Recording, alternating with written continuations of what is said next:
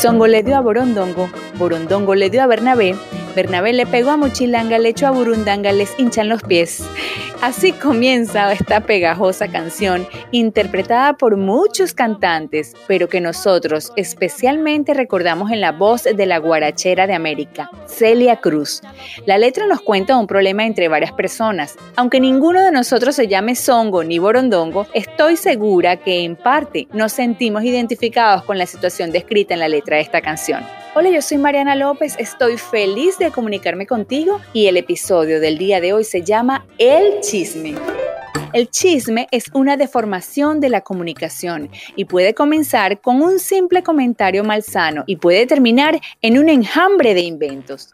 El chisme afecta el núcleo familiar, laboral. Por un chisme muchas personas se han quitado la vida. Por un chisme amistades de años se perdieron. Por un chisme muchas personas son echadas de sus puestos de trabajo. Y precisamente en esta parte nos vamos a detener. Una de las características más comunes y poco productivas en un trabajo es el chisme. Sí, señor. Estas personas que se dedican al chisme en el trabajo hablan de la empresa, de sus compañeros de trabajo y de sus jefes.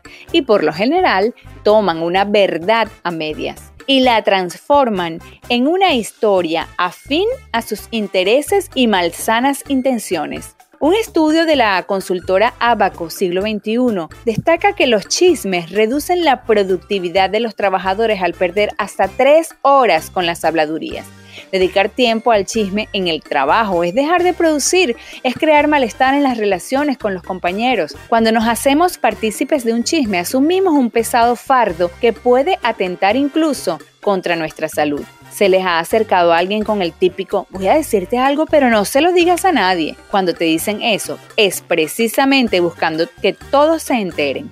Lo ideal es no entrar en el juego de los chismosos. Decirle, no gracias, no estoy interesado en saber nada. Si lo hacemos así, contribuiremos a que se dejen de extender rumores respecto a alguien. Si no nos sumamos a la ola de los chismosos, seremos responsables de posibles desacuerdos, tensiones y enemistades en el equipo de trabajo. ¿Saben que es difícil trabajar en equipo cuando uno mismo conspiró contra ese equipo. Ah, que igual se presentarán desacuerdos. Claro, ningún entorno es perfecto y siempre habrá gente con la que te lleves mejor. Pero eso no quiere decir que no los debas tratar con respeto aprovechando además su lado positivo. Una persona que genera chismes refleja sus inseguridades y baja autoestima.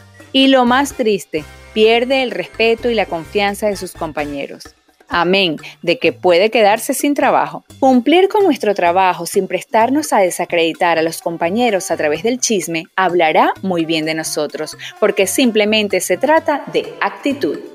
Yo soy Mariana López, espero que te haya gustado el episodio del día de hoy. Si quieres lo puedes compartir, estaré agradecida y espero que te encuentres en el lugar correcto con las personas precisas y recuerda que la victoria en tu vida está a tu alcance, porque simplemente se trata de actitud.